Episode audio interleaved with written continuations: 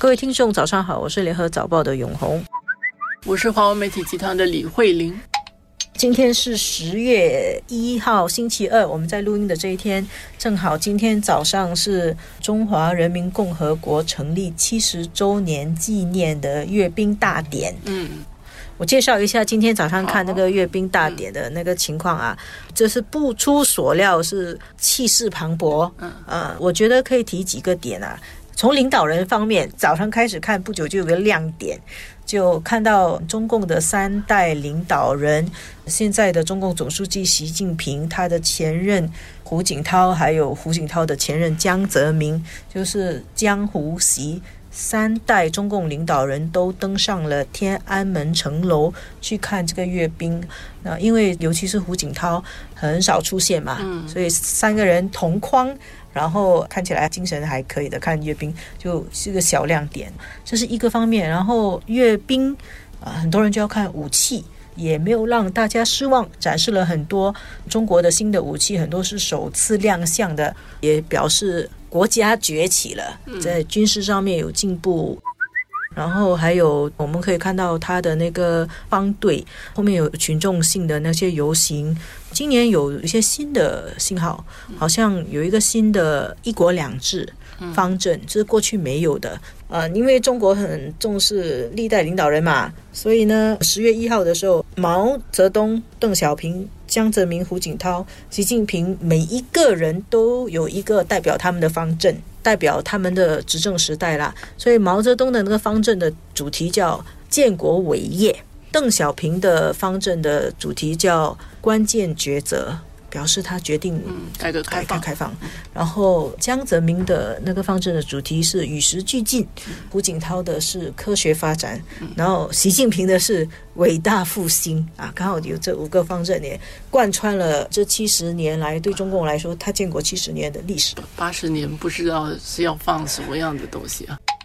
他们这个整个讲中国的故事，其实是有一个延续性的。他追溯他的历史到每一个领导人，他其实也等于就认可他们执政的那个时期他们所做的贡献，他就概括在这样的一个主题底下。那在这样的场合里面，他展示出来，其实也是在显示，在不同的时代的发展阶段啊，他们在那个时候做出的回应，跟他有一个延续性在那边。那刚才。你提到就是三位健在的领导人，他们同框的这个，这个其实我们都知道，很多特别是西方媒体啊，总是会要去突出领导人之间有一些不和谐的这种情况。但是其实他让三个人同时在那边，也是在发出某一种信息啊，他们的这种代代相承的这样的一种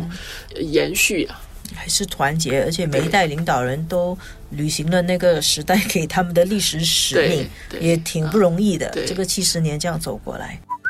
七十周年的这个大庆的主场，呃，早上是在北京。那在关注北京的时候，其实我想大家都心里在挂着，就是香港。星期二十月一日早上，同事在香港采访的时候，就是说。街上像死城一样，早上他们就宣布关闭十一个地铁站，到下午就关闭十八个地铁站，街上都没有人。星期一，香港的警察开记者会说，星期二会有非常危险的情况，就是已经接近恐怖分子会闹事的这样的一个。他们说那些示威者可能会扮成警察杀人，可能会在商场纵火。那么这一天，结果有差不多三十个香港的商场也关闭。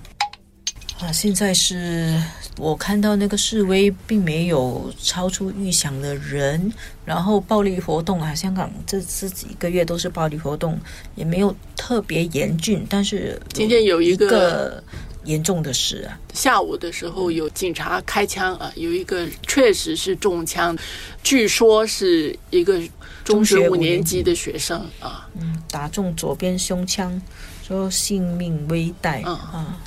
这个现在在送医嘛？嗯嗯，今天来说，这个是比较严重的冲突，而且是实弹，应该是这几个月来第一次警察有实弹大众示威者。除了这个事件之外，整体来说，就是他用这种方法还是控制死城的这个方式，其实算是控制住。至少就是在阅兵的时候、庆典的时候，至少是和平的，没有大的事件发生。这个可能在计算当中是能够这样，已经很好了。